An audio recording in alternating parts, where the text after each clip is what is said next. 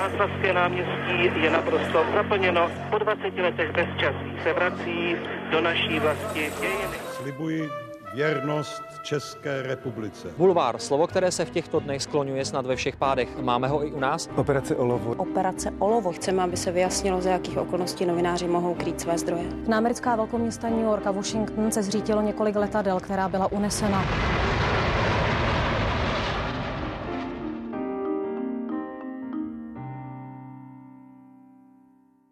Svou kariéru odstartovala jako učitelka. Dnes ji přitom diváci české televize vnímají jako jednu z předních tváří zpravodajství. Její reportáže řeší sociální problémy ve společnosti, nezapomíná ale ani na ty, kteří se dostali až na samotný okraj společnosti. Možná už tušíte, že dnešním hostem podcastu Background ČT24 je reportérka pořadu události Lea Sudovcová. Ahoj Leo. Ahoj. Tři generace, tři klíčové etapy české novinařiny s těmi, kteří jsou a byli u toho. Speciální podcastová série pořadu Newsroom ČT24. Generace. Já začnu takovou storkou, kterou, která se mi stala minulý týden. Bavila jsem se s jedním svým kolegou, novinářem, o tom, kde jsou vlastně jeho limity, kam by nedokázal jít dělat reportáž, kde by opravdu nedokázal točit. No a on mi odpověděl, že by nezvládl jít mezi bezdomovce. A vybavila se z ty, protože to je vlastně tvůj denní chléb, když to tak řeknu. Nejenom bezdomovci, ale ty tam točíš často. Co by si mu poradila? No, aby si tu práci rozmyslel, protože aby se rozmyslel vůbec, a protože novinařina je taková, že eh, já mám pocit, že eh, vy do toho musíte jít naplno, i jako srdcem, eh, i tím, že se zajímáte. A když máte takové hranice a limity, tak se ta novinařina pak dělá velmi těžko, když si jenom jakoby vybíráte nějaké salonní témata, tak to podle mě jako není ta správná cesta, ale tak samozřejmě je to jistě třeba začínající novinář, tak ještě na to přijde, ale často se mi ptali lidi třeba, když byla covidová krize a hodně jsme to tady řešili, tam nejdu, tam půjdu, protože ta obava z té nákazy třeba byla obrovská, ale já jsem vždycky říkala, tak jako jsem novinář, tak uh, vždycky je to i nějaký druh adrenalinu, uh, tak jdu do toho po hlavě a neřeším to, uh, jestli já sama jsem v nebezpečí. Ano, řeším to, abych nedostala do nebezpečí toho druhého člověka, třeba kameramana nebo celý ten svůj tým, takže s ním to prořeším dokonce, ale na začátku covidu jsem měla takovou eh, jednu záležitost, že jsem si vůbec neuvědomovala, eh, že přiletěl člověk z Wuhanu a já jsem s tím natočila rozhovor. A to ještě nebyl natolik jako známý a rozjetý ten covid a vzala jsem ho do auta, protože mě přišlo úplně normální, že je unavený po tom letu a že teda pojedeme a že ho dovezu do centra Prahy. Eh, tak jsem ho dovezla a samozřejmě pan kameraman mi něco naznačoval, ale já jsem říkala, ne, on je unavený, odvezeme ho. A on potom se na mě stěžoval, že jsem ho ohrozila na životě. A tehdy jsem si to vlastně uvědomila, že jak já nad tím nepřemýšlím, že i kolikrát, když točím právě na ulici eh, s lidmi bez domova, tak kolikrát i ty policajti mi říkají, nesedejte si tak k tím spacákům, ti lidé, lidé mají sráp třeba a já to vůbec neřeším, pro mě jsou to lidi, pro mě jsou to hrozně zajímavé uh, příběhy a vůbec to, co se děje kolem, uh, říkám, jdu do toho vždycky naplno. Odmítla jsi někdy nějakou reportáž? Já si to nepamatuju, že bych něco jakoby odmítla. Dokonce třeba, když jsem začínala na Nově, uh, tak jsem točila, že mě poslali uh, do jedné rodiny, kde jsem měla natočit rozhovor s 13-letým vrahem, který ubodal s celou partou nějakou babičku nůžkama. A já jsem tam přišla s kameramanem, který byl jenom o trošičku větší než já. A byl to brněnský Bronx, kde bylo asi 15 lidí. A tak nás jako obestoupili a já jsem tam stála a vlastně jsem se toho Milana tehdy měla zeptat, uh, jako proč to udělal, úplně fakt jako takovou jako úplně otázku, tak jsem si říkala, tak buď to tady přežiju, nebo to tady nepřežiju.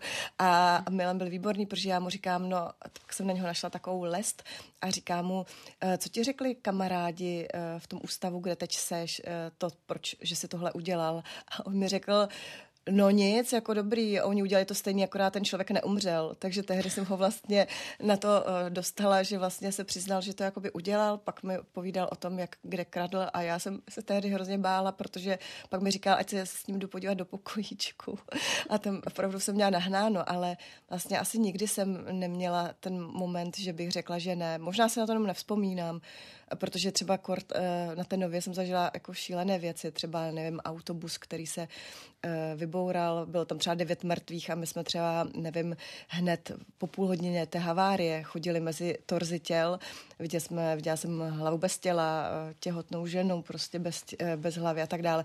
Bylo to strašné, jak myslím, že tehdy v tom komerčním médiu třeba za ty dva roky jsem viděla eh, víc hrůzy, než za celý život a naštěstí. A teda doufám, že už toho tak jakoby neuvidím, ale já jsem pořád, říkám, jsem takový jako srdcař, novinář a myslím, že je důležité to přenášet všechno dál.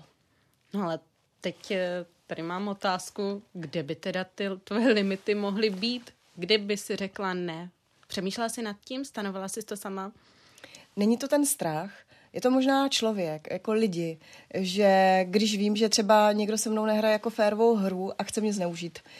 Je to třeba, může to být nějaký respondent, může to být respondentka, což je pravda, že se možná dostáváme do toho mého tématu, těch sociálních témat. E, tam je to, že nejenom jako téma jako takové, ale často se na mě obracejí lidé a já často musím volit, jestli opravdu ten příběh otevřu, neotevřu. Je to zatím jako obrovský kus práce, ano, a tam je ten moment, kdy vnímám, že kolikrát ten člověk tě, vás chce zneužít. Ano, to je ten moment a ten limit, že si říkám, může mi to být jako stokrát líto, ale teď vím, že třeba po pár letech, uh, vy už mě tady třeba tři, čtyři roky zneužíváte v nějaké pomoci i mimo práci. Uh, v rámci natáčení ne, to se snažím jakoby vybalancovat, aby uh, tam nedošlo k, ně, k nějakému střetu zájmu, ale potom už do toho nejdu. A nejdu ani do toho natáčení, že třeba ten člověk opravdu je na dně, třeba uh, rodič samoživitel.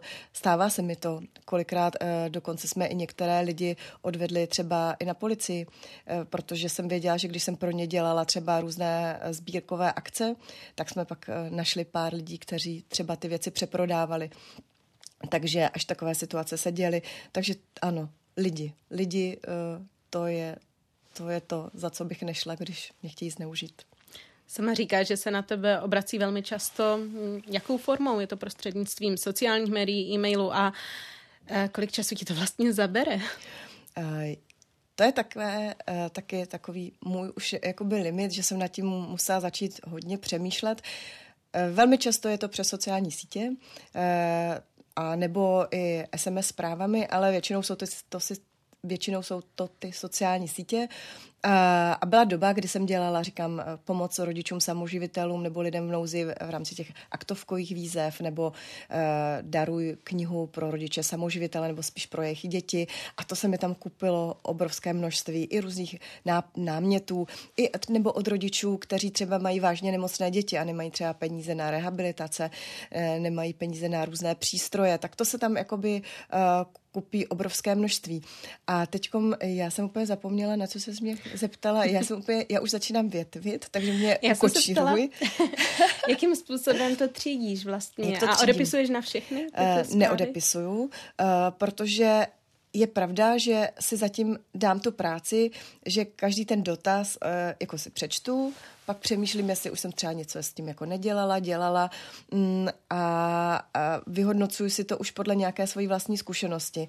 Ale je pravda, že na všechno už jako nemůžu odpovídat, protože někdy opravdu vám tam přijde nějaká jenom výzva a, a vy vůbec nevíte, co to je. Ani ten člověk jako nenapíše dobrý den, eh, já bych prosila, nebo nezajímalo by vás to. Ano, když tam není žádné oslovení, děkuju, prosím, na to nereaguju, protože jako nemám kapacitu na to, i když mu tam někdo hodí jenom takovou jako kost, abych já je tady dávala. Kolik času ti to vezme?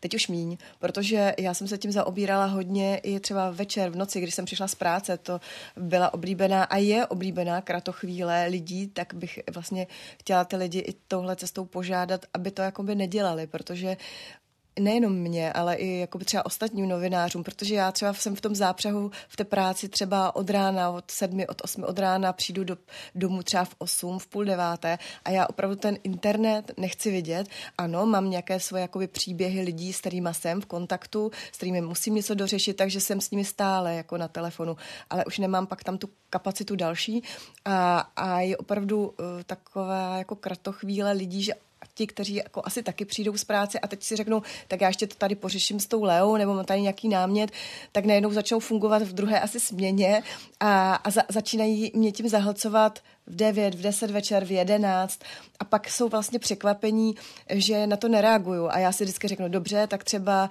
na některé zareaguju druhý den, pořeším to, protože mě to fakt jako uh, zahlcuje a bojím se, bojím se nějakého druhu i jakoby vyhoření, protože někdy už jsem měla ten moment náběh, že mám některé dny, že nemůžu ani vzít telefon, že nemůžu si přečíst ani internet. Že, že si non-stop v práci. No, že, že opravdu mám problém jako telefonovat, nebo mám problém odepsat, když mě někdo napíše do Messengeru, ahoj, jak se máš? Já mám úplně osypky a je mi to líto, ale jak pořád se to jakoby jako v, na mě valí, tak mám s tím velký problém. Takže bych jako touhle cestou i chtěla jako požádat, jestli někdo po mně něco chce, tak ať se třeba na mě obrací přes den.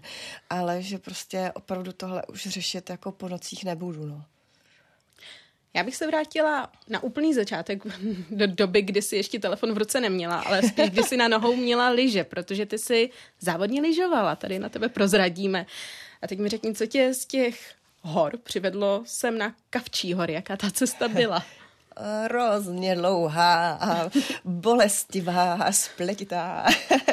Eh, no, já jsem lyžovala od tří let, kdy tatínek byl můj trenér a náš trenér, eh, takže nás k tomu sportu vedl. A, a vlastně jsem lyžovala v podstatě jako naplno 20 let, jakože tvrdý drill. Ale pak já jsem se rozhodla a byla jsem ráda, že mi to rodiče umožnili, uh, že jsem chtěla studovat chtěla jsem studovat vysokou školu uh, a to by vlastně tehdy moc nešlo v tom zápřehu, jakém tom bylo, um, takže jsem se rozhodla uh, a dokonce byl takový zlom, když jsem byla na gymnáziu a ve čtvrtáku jsem tam potkala partu, partu lidí a odjela jsem na uh, výtvarný plenér a tam se mi život změnil úplně od základu, kde jsem poprvé v životě uh, poznala a ochutnala, co je to rum, vodka. Malovala jsem v plenéru, protože já do té doby jsem byla jako sportovec jako se vším všudy, protože třeba táta vždycky říká sportovci, jako si nedají žádný alkohol, neponocují, sportujou a já jsem to fakt držela. A já jsem se jenom vlastně učila, sportovala, učila a, a pak jsem, když jsem měla volno, tak jsem občas dělala kraviny.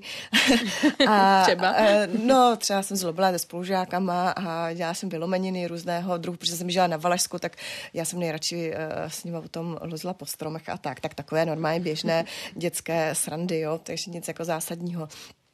Ale takže pro mě to bylo obrovský zlom a tehdy jsem přišla a říkám, a já budu studovat tu výtvarku. A měla jsem dokonce, my z rodiče u babičky zřídili ateliér a já jsem prostě fakt dřela, protože jako nějaké vlohy máme, protože máme v rodině nějaké umělce a, a výtvarníky a něco tam jako bylo, ale jsem to nikdy pořádně nedělala, tak musela jsem zase makat jako v tom sportu a vydřela jsem to a dostala jsem se na ty výtvarné školy pak po roce a, a pak jsem se dostala teda a, do Brna a tam se zase objevila divadlo, tak a, a další vlastně a, na ty moje emoce to bylo úplně skvělé, protože já jsem vždycky, když jsem lyžovala, tak já jsem pořád jako pokukovala po tom, že chci hrát nějaký hudební nástroj. Vždycky uh, jsem, já nevím, se šla vyběhat a pak jsem u toho četla, jo, že vždycky jsem to měla takové nějaké jakoby propojené, no, ale vlastně nikdy jsem ne, přemýšlela nad tím, že budu novinář, nebo chtěla bych být novinářka, ale vždycky mě to tam nějak jako lákalo podvědomí, že jsem jako Ale sledovala zprávy. učila, že? Ano, já jsem šla studovat potom eh, česk českou eh, literaturu, český jazyk a výtvarnou eh, výchovu a vizuální tvorbu na Masarykově univerzitě. Ale jako chtěla jsem jako dobře ovládat jazyk. A vlastně pak jsem si říkala, ale jo, jakože když jsem ten rok učila, tak eh, já jsem tam nebyla moc jakoby spokojená, ale nešlo jako o tu školu, ale o to, tu deziluzi uh, z toho školství. Jako já jsem s tím vůbec neuměla pracovat tehdy v nějakých dva, 23 letech. Uh, a já jsem měla skvěle jako studenty, uh, kteří s tím uh, různě bojovali a já s nimi mám pocit, protože byli skoro stejně staří jako já. takže jsem si říkala, že jim chci něco předat, ale v tu dobu jsem to jakoby necítila. Takže jsem se začala snažit o to, o, začala jsem objíždět různé konkurzy uh, do různých médií, že vlastně, vlastně vůbec nevím proč, že mě to někde tak jako zlákalo. Říkám, zprávy jsem sledovala, u nás vždycky se sledovaly zprávy, táta uh, pořád čte noviny, pořád sleduje ČT24, takže my v tom jako jsme, jakože v té, v tom, jako, v, to, v té novinařině pořád to jako sledujeme, pořád se o tom vždycky doma mluvilo. Ale takže já jsem šla, uh, teda jsem pochodila ty konkurzy, ale byla jsem úplně naivní, jo. Já jsem si vždycky myslela, tak co, dám si vlasy, nějak upravím se a to bude přece stačit, Do vlasa blondýna. Jo, přijde blondýna, prostě tady do redakce všichni padnou, no nikdo nepadnul. A akorát jsem říkám, tím textem jsem trošku vládla, no a, a bylo to dlouhé, no. Dostala jsem se do různých, jako říkám, těch komerčních médií, Eh, kdy eh, to bylo hodně jako náročné, ale já jsem hrozně šťastná, že jsem vlastně prošla tou komerční sférou, protože jsem se tam obrovsky naučila moc věcí, eh, protože vždycky tehdy na té nově bylo to, co jsem měla na tom obrázku, o čem se nebo o čem jsem mluvila, to jsem musela mě na záběru. Já jsem si nikdy nemohla pomoct nějakým archivem.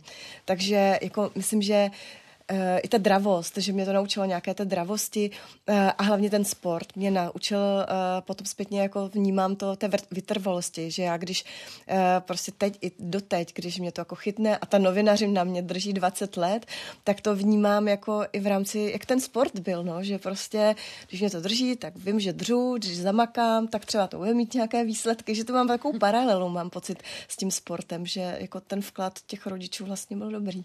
No, často tě vídáme odcházet v hodně pozdní hodinu. No, já no, a to je asi tím, že uh, já moc jako nemám úplně, uh, nechci říct teď rodinný život, ale uh, mě to hrozně baví a já vlastně nemám rodinu, jakože nemám manžela, nemám děti, takže někdy vlastně spíš to i díky mojí nějaké prokrastinaci, že se tady spíš ráda s kolegy třeba popovídám a tak, tak vím, že třeba když to tady budu o hodinu díl, takže se mi asi nic nestane, ale, ale jo, je to tak, že kromě toho zpravodajství vlastně dělám i řadu jakoby jiných eh, v české televizi jako jiné projekty, tak se mi to eh, potom skončím jako s událostma a vlastně si třeba chystám něco, teď jsme mluvili o tom třeba jednom dokumentu, takže se chystám nějaký materiál nebo rešeršu, tak jo, jo, chodím někdy Ještě později. než se k těm dokumentům eh, dostaneme, tak přece jenom z komerční sféry se dostala do regionálního studia, potom jsem na kavky. Je to rozdíl pracovat pro události a pracovat pro regiony? To je vlastně, jak se mě ptala, ta dlouhá cesta. Já jsem to trošku přeskočila, ale uh, vlastně já jsem 6 let, uh, potom byla v ČT Brno, předtím jsem byla teda na Tenově a pak jsem byla ještě 6 let v ČT Brno. Dokonce jsem uh, zažila i moderování Dobré ráno um, z Brna, takže já jsem moderovala Dobré ráno, takže jak teď je takže ten seriál. je autentický? No, jak v čem? Jako, že úplně takhle. Já se musím přiznat, že já jsem viděla asi tři díly, jo. Já jsem všechno neviděla, takže byl to vždycky náš takový svůj vlastní svět, což to se jako, to jako, to přiznávám a byl to skvělý svět. Protože eh, když eh, ve 3.30 ráno vstáváte, tak pak, eh, abyste fungoval do 9. A já jsem pak ještě naskočila a jela jsem mě točit zprávy, takže jsem přišla domů třeba v 7 večer, takže to bylo opravdu velmi náročné. No ale já jsem vlastně chtěla vyzkoušet, jestli obstojím ve velkých, na velkých kavčích horách. takže jsem usilovala o to třeba tři čtvrtě roku, aby jsem se sem dostala. No, vůbec eh, to jako nebylo tak snadné, abych se sem přesunula, takže jsem pořád jako psala do kultury a dokonce ze začátku jsem i psala do archivu, je, protože jsem si říkala, tak když budu v tom archivu, tak třeba bych jsem se dostala opatro, víš, jakože jsem pořád hledala, říkám, až jednou budu v tom baráku, klidně i v tom Eurestu, tak se prostě dostanu určitě opatro, víš, a už pak budu v těch zprávách, tak, taky naivně jsem to měla. Takže a co jsem, byl ten zlom? A zlom byl, kdy vlastně přicházel nový eh, šéf domácí redakce, byl novější a hledali jakoby lidi a tehdy vlastně na mě dostal kontakt a a oslovil mě, abych přišla. No takže já jsem se sem, uh, jsem se sem přestěhovala, a říkala jsem si skvělý, tak jako v těch médiích jsem v podstatě 8 let, tak to jako zvládnu, jsem moderovala před půlnocí a dobré ráno a točila jsem ty zprávy, mám přece tu zkušenost a ještě jsem i režírovala scénáře, psala pohoda. No, omyl. to bylo tak příšerné. Já jsem pak jako asi po třech měsících opravdu byla jako fakt zrala na to, že jako odcházím, že je to tak příšerné. Já nemám témata, nevím, kam se vrtnout, jsem úplně zoufala, jako měla jsem pocit, že tu reportáž neumím vůbec udělat. Byl to obrovský rozdíl, to regionální spravodajství a a to celostátní. Ale říkám, zase je, je ten pohled té doby, protože ono už mluvíme o době, která je třeba 14-13 let zpět. A to tehdy třeba ten region my jsme tam eh, neřešili to, co teď řeší jako lidi v regionu, že 25krát vstupovali na 24, točili si na vlastní mobily, eh, jakože tam udělali malou zprávu, tam velkou, tam tohle. Eh, Teď to mají mnohem jakoby náročnější v těch regionech, takže za mě to bylo, že jsem opravdu udělala zprávu, která se odvysílala v 6 večer a hotovo. Jo, že já jsem neměla jiné další jako věci, takže to se nedá jakoby srovnat. Takže tehdy já jsem přicházela s tím, že mm, jsem nepopsaný list v podstatě. No, ale Naštěstí, jakože tak asi rok mi to trvalo, než uh, jsem se tak trošku jako rozkoukala a um, tehdy ty, ten, tehdejší ten šéf mi řekl, pak zpětně mi jednou říká, já jsem tě chtěl vyhodit a já jsem na to úplně zapomněl. takže, jsem, takže jsem ráda, že, že na to zapomněl, protože já jsem si říkala, ježiš, to bude tak hrozný trapas. A že já tady s tím baťohem se vrátím do Brna, protože jsem s tou velkou parádou odjížděla. A teď já tady potopně prostě se vrátím a nevím, co budu dělat, budu zase učit a já, já se zblázním. No, tak naštěstí se to po tom roce nestalo, protože říkám, ze stahu živnatost asi nějak zabojovala.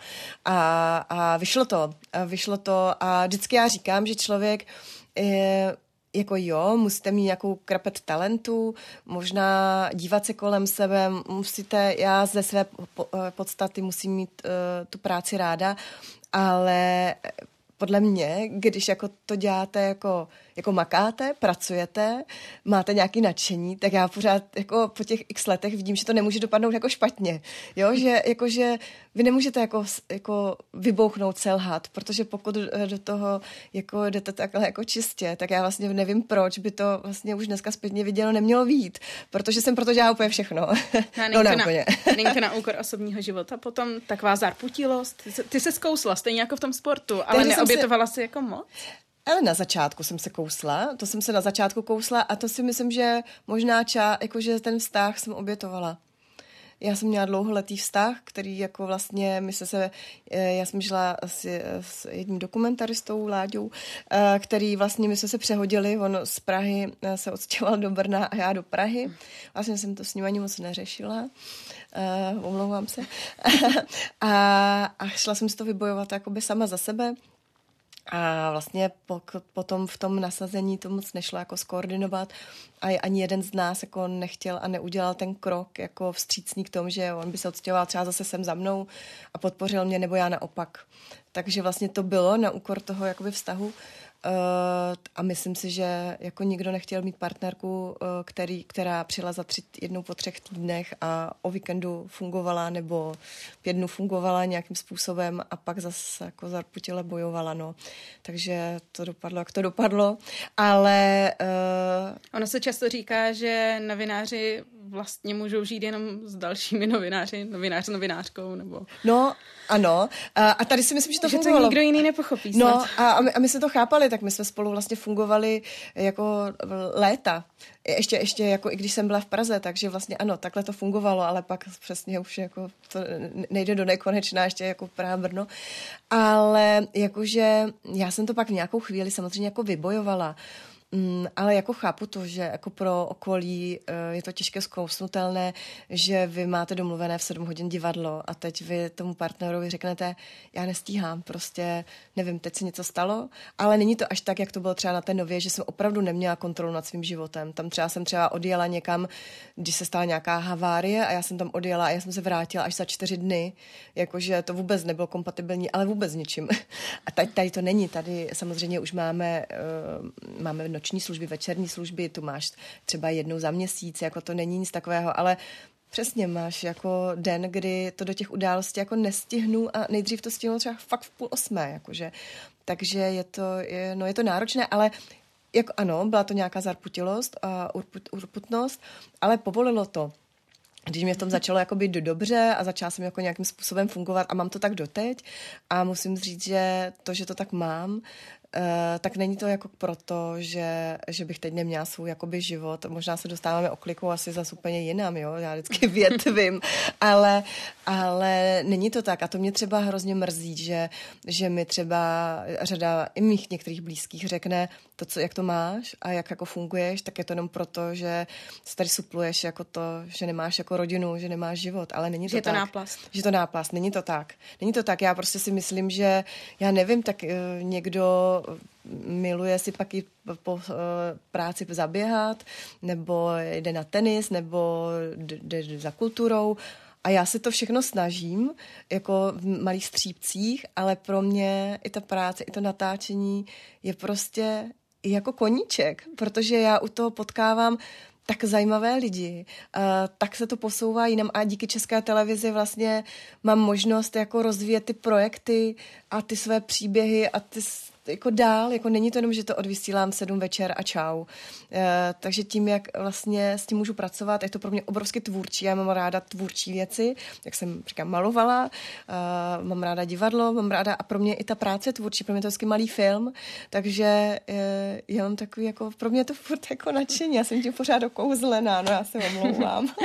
a to je krásný. Na druhou stranu, my žijeme ve společnosti, kdy žena, která po 40 nemá děti, tak to má poměrně hodně těžké. Jak to vnímáš ty?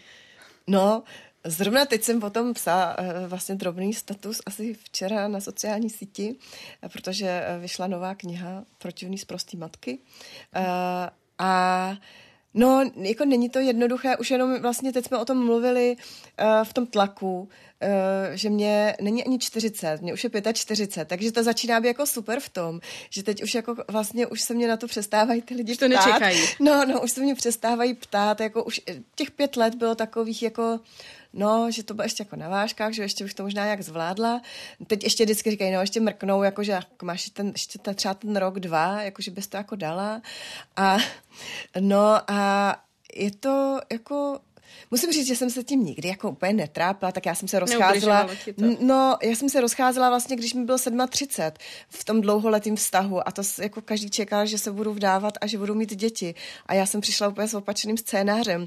A já, ale mě to jako trošku ubližovalo průběžně a občas ubližuje, ale hlavně přesně to od těch blízkých lidí, jako od těch kamarádů to, že mě nutí do té škatulky toho, že jak já to teď žiju, ty nemůžeš být šťastná, protože nejvíce dítě přece, to jako ne, ne prostě ne, ne, nevěříme ti, prostě lžeš a tohle mě mrzí. Ale m, mm, vlastně já mám obrovské štěstí, že mám jako skvělou rodinu, uh, funkční, uh, úžasné rodiče, sestru, manžela, její malou neteř a vlastně ti všichni lidé, i moje tety strejdové, protože jsme z Valašska, my jsme obrovská rodina, a všichni vlastně držíme při sobě a tolerujeme jako prostě svý životy, jak je každý má. A moje babička, byste čekali, že moje babička má 82, 3 a že by čekala a říkala mi, já chci to pravnouče. A ona ne, ona říká, ne, dělej, co jako chceš, jako co máš ráda, co tě jako naplňuje. To vůbec, jako podív se tady má holka prostě tři děti a není šťastná. Jako, a já vidím, že ty jsi šťastná a pro mě je to jako důležité. A, a pro mě ta podpora té rodiny je klíčová, takže chci každý říká, co chce. A už jsem dostára na to, abych jako věděla, co mi dělá radost. A já prostě chci žít šťastný život, možná je sobecký, možná je v mnohem sobecký, ale když já budu šťastná, tak vím, že budou šťastní lidi kolem mě, protože já, když jsem nešťastná, tak to je velký průster. Tak, jsou taky tak, ty, tak ty lidi kolem mě jsou sakra nešťastní, že dokážu jako být hrozně jako uh, zlá, protivná bába. Takže uh, ženská. Takže uh, já to dělám i k těm ostatním. Jasně, srandu. Když ale... se vrátíme zpátky k té mediální práci, jak jsi dostala k těm sociálním tématům? Od holky, která teda se tady kousla na Kavčích horách a zvládla to, tak jak ti začaly napadat? No, já vlastně, eh, jak už jsem říkala, že jsem eh, vlastně leta žila s tím eh, Láďou, tak Láďa je skvělý dokumentarista, který udělal v první dokumentární sérii Ptáčata o romských dětech pro českou televizi. Už je to, už pak vznikly další asi dvě řady ještě. No a já vlastně, když jsem s ním jako fungovala, tak vlastně to vznikalo v podstatě u nás doma a, a já jsem hodně měla možnost nahlédnout do té sociální problematiky, romské problematiky problematiky. A mě to naprosto jako mi nadchlo, ale u toho jsem neřešila a neviděla jenom tu romskou problematiku, ale pak uh, děl, dělali vlastně téma různý, různého druhu, jakoby náboženství, na co narážejí, uh, židovská tematika, a, ale nebylo to jako jenom jako jím, ale vlastně mě vždycky, vždycky tahle témata vlastně samotnou i nějak jako lákala, že vlastně, když jsem i moderovala uh, v tom Brně, tak jsem si často zvala třeba už před těmi 15 lety jsem se třeba do vysílání zvala transexuály nebo eh, transgender lidi, eh, správně řečeno dneš, jako dnešním pohledem, a nebo kvadruplegika, člověka, který hýbe jenom hlavou. Vždycky jsem se vlastně snažila tam mít něco jako, takové, jako něco jako jiného, o čem se moc nemluví. Ale neuměla jsem to popsat, jako co to dělám. to, že, to jako ta sociální jako tematika, jo.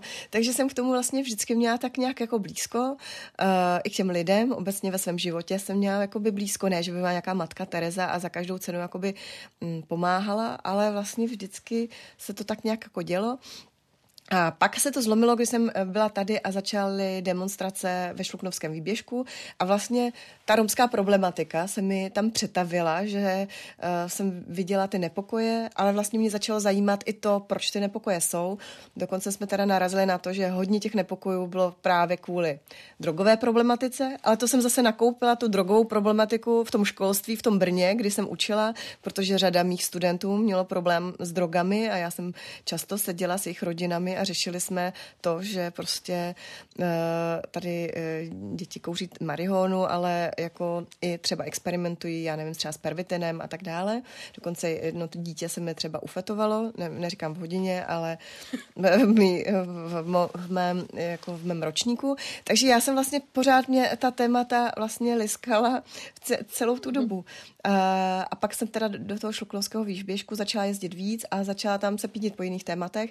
A tehdy mi ten můj tehdejší šéf řekl, no tak já nevím, co by si mohla dělat, tak já nevím, tak třeba ta sociální témata, já opět, co to je? Jaká sociální témata, já jsem byla až takhle blbá. A, no a ve finále teda jsem pochopila, že to je ono. Uh, no a, a začalo se to nabalovat. A začalo mi v tom být jakoby dobře a začala jsem v tom vnímat obrovský smysl a, a vlastně období, kdy je to fakt těch 13 let, kdy jsem začala točit třeba s lidma bez domova, mm, uh, tak to se tady tolik nedělalo a netočilo, jako nemyslím v české televizi. Jako neříkám, že jsem byla úplně průkopník, ale pamatuju si, kdy jsme jako třeba vyloučené lokality tady s kolegyní seděli a, a počítali jsme to pomalu na prstech, jako na rukou, jako ne, nebylo to, nebyly žádný pořádný průzkumy, výzkumy, jo, že, že to byly věci, které byly úplně nové, ani ty novináři se tomu jako za stolik nevěnovali.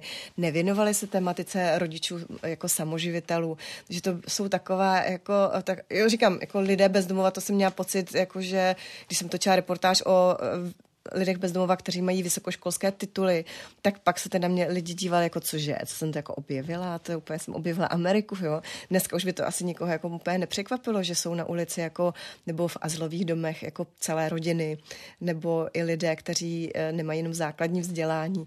Takže, nebo říkám, drogová problematika, jo, že to, to byly věci, kdy jsem zachraňovala tam metadonové centrum, jako v uvozovkách, protože ho chtěli vystěhovat se smeček a urputně jsem opět o, o tom pořád točila až eh, se vlastně to místo na jeden jako zachránilo a našlo se místo jako jinde. Ale no a ty říkáš dnes. Já jsem na pěti korunu, že? Já jak začnu, tak klidně mě, do mě skákej, protože když má někdo zájem o to, co dělám, tak já jako jsem na pěti korunu, tak se omlouvám. Ale mluvíš skvěle. Hlavně velmi otevřeně, takže už chápu, proč ti lidé se na tebe i obrací. Vidíš. No pro mě ty lidé prostě nejsou položka v bodáku, jo, že je to pro mě možná i to, že kolikrát mi říká uh, i můj šéf nebo m- třeba editoři, jo, to nechápu, jak ty lidi můžeš rozmluvit, kolikrát jsou pomalu na smrtelným loži ve vší úctě a jako mluví, ale já si myslím, že to je tím vkladem, jak s těma lidma mluvíš, no, že pro mě nikdy, nikdy a nikdy nebudou jako položka v bodáku, která pro mě končí. Jako samozřejmě nemůžu si každou, každou reportáž nosit domů, ale já na těma lidma přemýšlím, mluvím s nima, mluvím s nima, i když je to těžké, tak s nima mluvím, že se spolu smějeme, že spolu pláčeme, že prostě i když je to těžké, tak s nima mluvíte naprosto upřímně. A teď třeba jedna z věcí, ještě teda, než tě nechám mluvit, že uh, teď jsem třeba měla minulý týden takový jako jeden, jeden moment, kdy jsem si říkala, uf, jako, že ta práce má jako obrovský smysl, že mi volala nějaká paní, snad po roce se ozvala a to se mnou teda zamávalo hodně se mi ozvala, že jim někdo uh, vyluxoval účet, uh, normálně jako bankovní, a tak, a pak mi, a já jsem si furt to paní nemohla jako v hlavě si říkám, já už jsem ji slyšela, ale vůbec se jako neuvědomu. A pak mi ona říkala takovou větu, říká, no a já jsem vám chtěla říct, že Maraček před, lo, před rokem jako zemřel. A já jsem si vzpomněla, co to bylo a to bylo, já jsem točila o paliativní péči dětské a umřelý syn. A to byl vlastně, já jsem o nich točila jako reportáž o paliativní péči a to bylo tak uh, vzácné onemocnění, kdy ten chlapec měl 18 let, ale on se po porodu přestal vyvíjet a ona v těch 18 letech ho nesla jako miminko, jakože a měla ho normálně jako jako v postýlce. Já jsem v životě nic takového jako neviděla.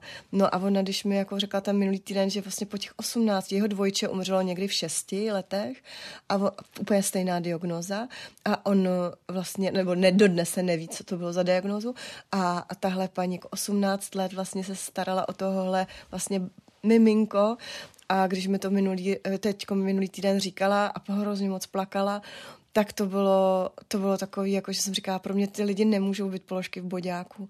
Jako to nejde, prostě to nejde. A, a teď si mi chci vrčet.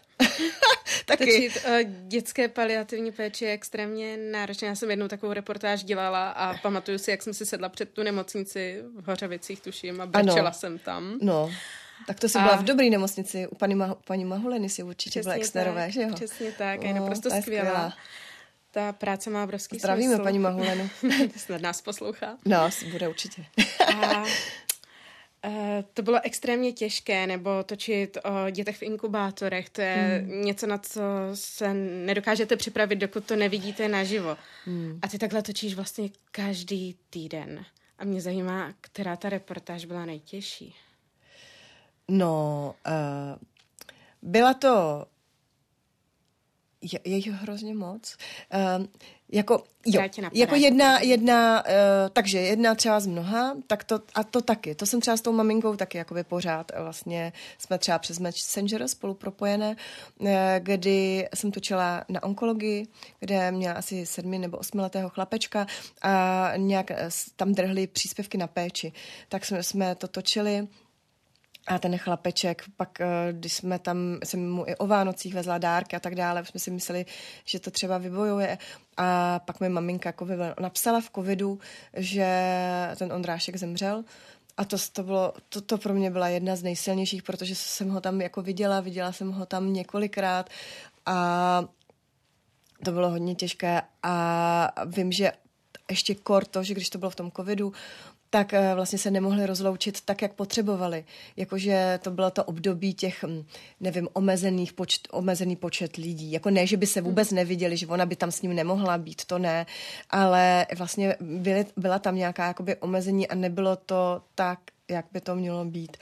Nebo pak další maminka, a, tak to jsem už u ní točila, to už bylo po smrti toho dítěte a tam mi třeba několikrát jako napsala, že nemá ani na náhrobek pro svý dítě, že nemá jakoby peníze. Takže jsem zase dělala sbírku na ten náhrobek, a potom mi napsala, já nevám, kam ty věci od, jako od něho jako dovést, nemůžete mi pomoct, tak jsem organizovala převoz těch věcí třeba do armády spásy, do asilových domů. A to byly, to byly to silné věci. Nedávno, jak říkáš, ten inkubátor, tak to bylo vlastně o duševních potížích maminek. To je teďkom reportáž uh, pár dnů stará a když vlastně po domluvě s jednou maminkou, která dovolila, ať ta nemocnice natočí to děťátko pár dnů jako předčasně narozené, ještě navíc bylo předčasně narozené, ale vedle, místo, jako vedle zadečku mělo obrovský nádor, tak uh, tam mi dovolila teda použít ty záběry částečně a to bylo jako neskutečné. Já jsem v tom, jako já jsem seděla v té střižně a viděla ty záběry. Volila jsem, abych zvolila jenom dva ale seděla jsem na tím čtvrt hodiny s tím střihačem, takhle mi tekly slzy a, a ještě jsem věděla, jako, jako proč se to dítě narodilo, aby rychle mohli řešit ten jeho nádor, aby se mu to jako nerozběhlo, protože rychle rostl tak to bylo, že jsme tam jako, jako, jako měla jsem toho hodně, takže to byly poslední, to byly teď poslední, anebo já, já to furt o těch dětech, no, jsou to, ty, jsou to ty děti, no, jsou to, jsou to ty malinké děti, které jako jako za to Říkáš, nemůžou, no. rozbrečela jsem se na střižně. Z mojí zkušeností, já jsem se třeba v těch inkubátorů rozbrečela a měla jsem problém dotočit reportáž, tehdy to bylo pro rozhlas. Mm. Jak to zvládáš ty? No tak naštěstí ten komentář je předtočený, když to jako tu reportáž, takže to už jako nikdo nevidí na té střížně. A hlavně já nechci uh, vypadat, že jsem jako nějaká plačka, jo? že to, jako ty, ty témata jsou těžké, ale já si je vybírám záměrně a schválně a, a vlastně, uh, jak jsem říkala, že před x lety se moc neřešilo jako, nevím, téma bezdomovectví, tak to mě sice uh, pořád zajímá, ale um, ta moje témata se posunou a vyvíjejí pořád dál a dál. A vlastně podle mě teď ta, ta moje cesta, uh, uh, a nechci říct úplně záměrná, ale jak mě to potkává, ta témata, tak jsou tahle těžká, že dost velmi často balancu s těmi lidmi na hranici života a smrti. Ale vždycky se jim snažím jako vnést do toho života jako naději a jako velmi často odcházím z, z toho natáčení, že tam ta naděje je, že ten člověk to vybojuje, že to dopadne dobře, že to bude jako skvělé, protože teď mi říká editor, to je skvělý, tady si tam točíme po melanomu, krásná holka, jako nádherná, to je dobře, že to dopadne dobře, říkám, no je krásná, nádherná, ale ona má metastázy, jako jo, že to jsou takové, jako, ale pořád já vždycky se v tom snažím vidět jako tu naději pro nás, pro všechny. Takže já uh, proto si ta témata jako teď vybírám, protože vím, že třeba uh, ani lidé se na to nechtějí dívat, na ta témata. Eh, vím, že určitě, určitě je problém zařazovat moje reportáže často do vysílání, protože chápu to, že ten divák se na to nechce dívat. Je to depka? Je to depka, vidíte děj a kolikrát mi řada mých kolegů nebo i blízkých řekla, hele, já když tam vidím tuto zprávu, já mám chuť jako přepnout. Pak mě jako tím dostaneš a já jsem z toho otřesený a přemýšlím nad tím. Teď mi kolega Dan Takáč říká, že jsem dělal o sebevraždách seniorů, tak mi říká, já jsem viděl tu, tu tvoji reportáž a říkám, já musím říct mámě, ne, já musím rychle zavolat mámě, ať, to, ať se na to jako nedívá, protože ono je přesně tahle kategorie, jako že, že má teď jako smutný období, ale jako děkuju, že jsi mě vyburcovala k tomu, tomu, abych té mámě zavolal a abych to s ní jako řešil. Takže je to takové, že vy furt jako jste eh, na hranici, ale mě to dává jako obrovský smysl, protože si myslím, že řada lidí do toho jako nepůjde, nepustí se a pro mě jsou to čtyři reportáže týdně v tomhle duchu, jako, že já teď jsem točila eh, Den otevřených dveří České televize, já jsem úplně byla na obláčku. Já jsem si to tak užívala, anebo teď jsem právě točila uh, lidi bezdomová.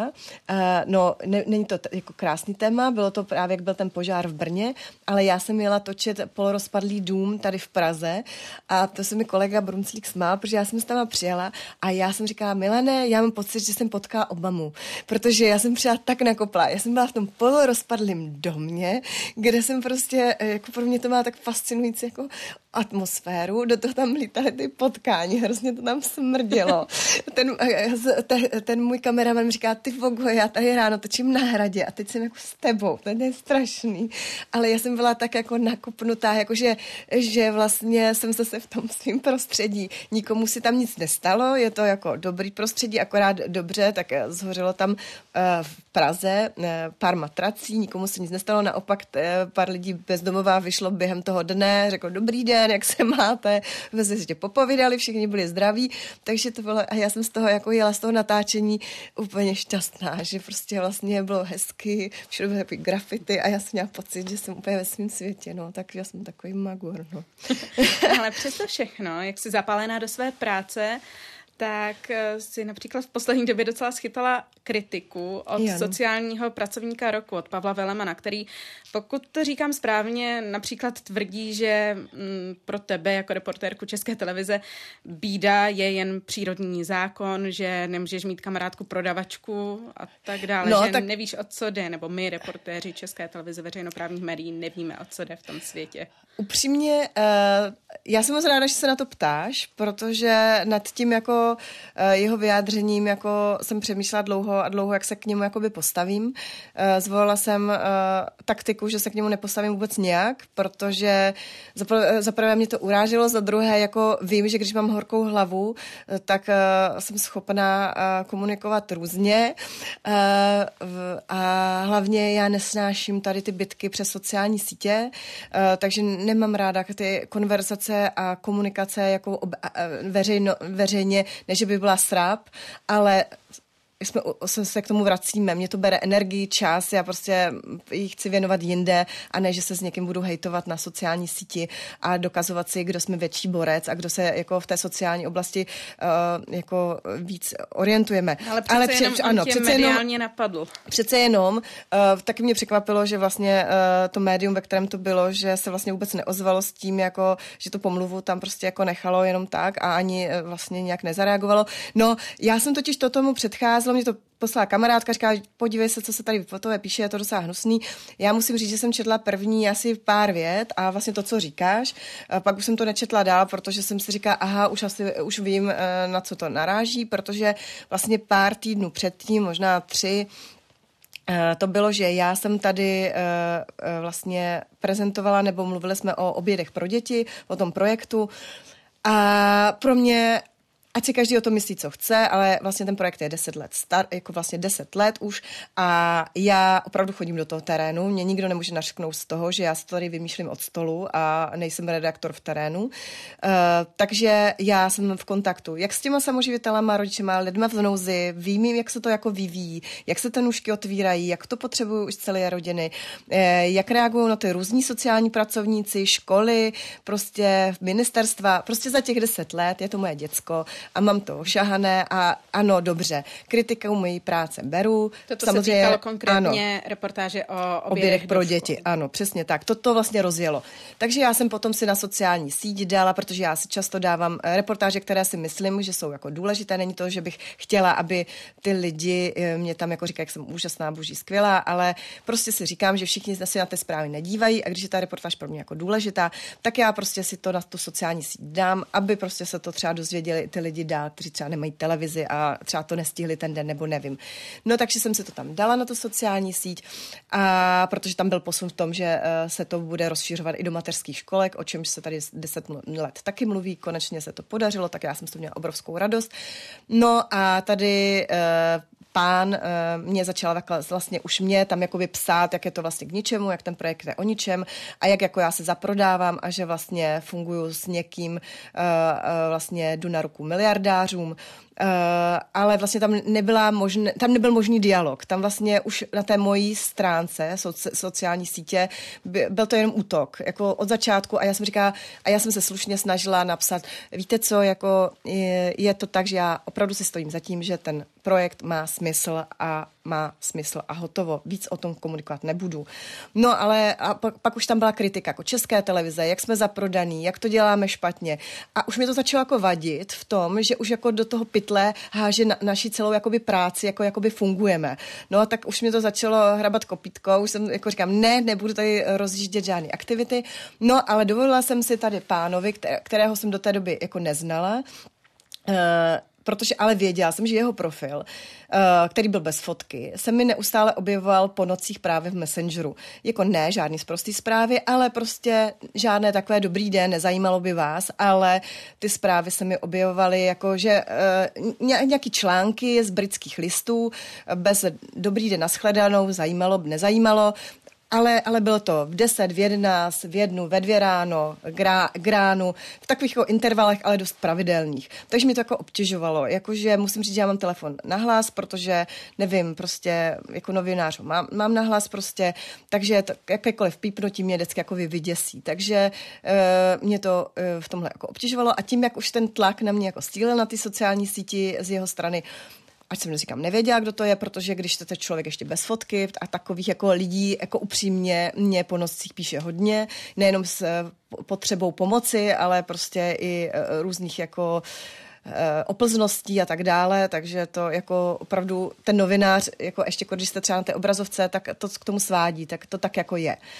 A uh, takže já jsem mu jako napsala, uh, že bych jako ho poprosila, aby mimochodem mě ještě přestal jako obtěžovat jako přes, uh, přes ten messenger, že mě to jako obtěžuje a že bych byla ráda, aby s tím přestal. Takže se samozřejmě naštval, že ho obtěžu, že mu jako vlastně říkám, že je uchyl, což říkám, tak jsem to tam uvedla na pravou míru. Říkám, ne, jsou to nějaké články, nerozumím tomu, nepřeju si to, tečka. A záhy jsem se teda objevila tady v článku, kdy sociální pracovník vlastně napsal to, co už si říkala, že prostě to všechno dělám jako špatně, že jsem neviděla proda- prodavačku ani, a, e, ani prostě zrchlíku. Máš kamarádku prodavačku? Já mám spoustu kamarádek prodavaček. Já mám, no, já mám spíš takový kamarádky, jakože e, a kamarády. já mám i kamarády, by se divil i bezdomovce, i lidi bezdomova. Emil by mohl vyprávět. Uh, bezdomovce Emil. Uh, pro, pro mě je jako realita taková, že já, než bych šla na nějaký mejdan, já nevím, na nějakou premiéru filmu, domů a oblekla se, a to moji známí a blízcí ví, eh, než bych se tady eh, tři, pět hodin maskovala a krášlila, tak já radši jdu na Žižkov jako si sednout do, do hospody prostě tady s eh, mým kamarádem bezdomovcem Emilem, jako. A taková jsem já a nechci jako se jako prsit, jo. Ale tak mě to přišlo úplně vlastně ta jeho kritika, kritika bizar. Kdyby to napsal jako kdokoliv jako jiný v jiném kontextu, tak říkám, beru kritiku mojí práce, samozřejmě Ježíš Maria, jako jsme chybující, ale rozhodně pro mě sociální práce terén sociálně eh, slabý, znevýhodnění.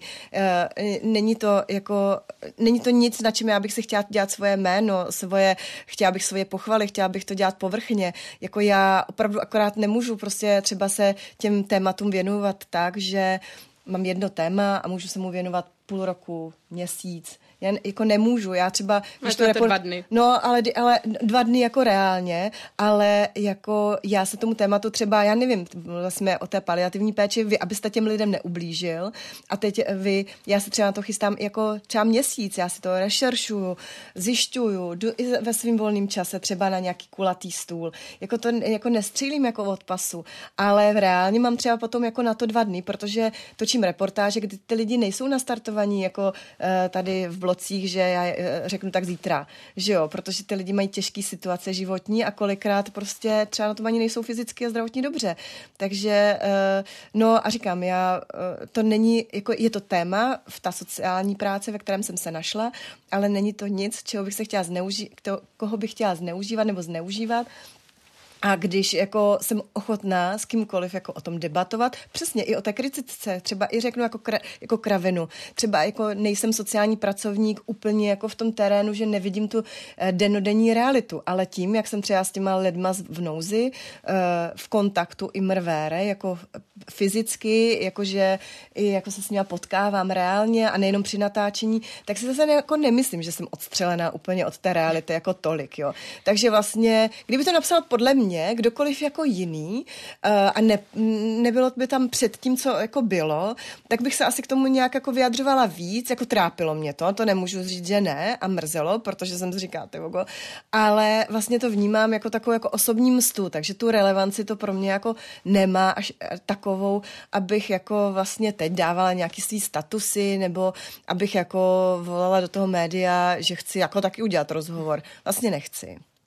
Když to otočíme, ne jestli jsi vtažená do toho tématu dostatečně, ale jestli nejsi třeba, nebo novináři nebývají vtažení až moc, eh, třeba Nora Friedrichová občas bývá kritizována za to, že pomáhá, byť eh, pomáhá matkám samoživitelkám, eh, vybudovala šatník, opravdu je to i spolupráce s firmami a za to často schytává i od některých kolegů kritiku, co jsem tak od nich slyšela.